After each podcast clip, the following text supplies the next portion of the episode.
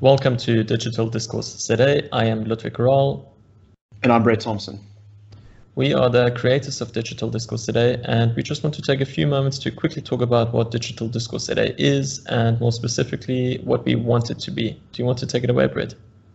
Sure. Well, Digital Discourse ZA is going to be something pretty much like this, what we're doing right now. Split screen dialogues published on YouTube Rather than just us interviewing people ourselves, though, the real purpose of digital discourse ZA is to facilitate conversations between others.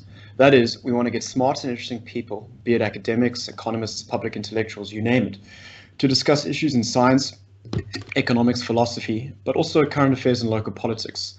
So one episode could feature two economists, another one could feature two philosophers, and sometimes we'll have two people from different disciplines tackle certain topics together.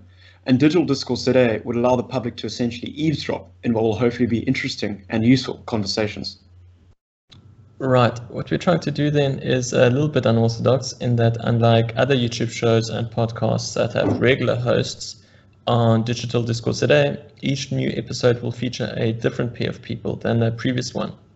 If that's a format that will appeal to viewers remains to be seen, of course, but the point is to ensure that both participants have a good understanding of the topic that's being discussed that way they can keep each other on their toes and ask better, more probing questions than a layman would. Not only is it important to us that the people having these conversations are reasonably well informed, but it's also crucial that they're sincere and serious. When it comes to discussions on politics or current affairs, for example, we want to hear from people from many points in the political continuum, but we don't want to give a platform to trolls or grifters. Yeah, that's right but the line between interesting social commentator and obnoxious provocateur can be a bit blurry sometimes, and people may disagree as to where exactly that line is.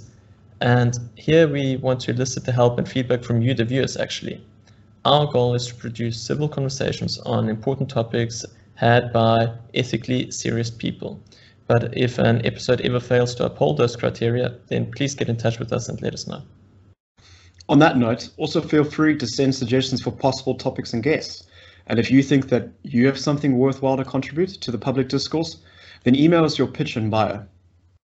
Anyway, I think that's it. To the people who've watched all the way to the end of this video and are interested in what we're trying to do here, please consider subscribing to the YouTube channel as well as following us on social media. Thanks for watching. Bye-bye. Bye-bye.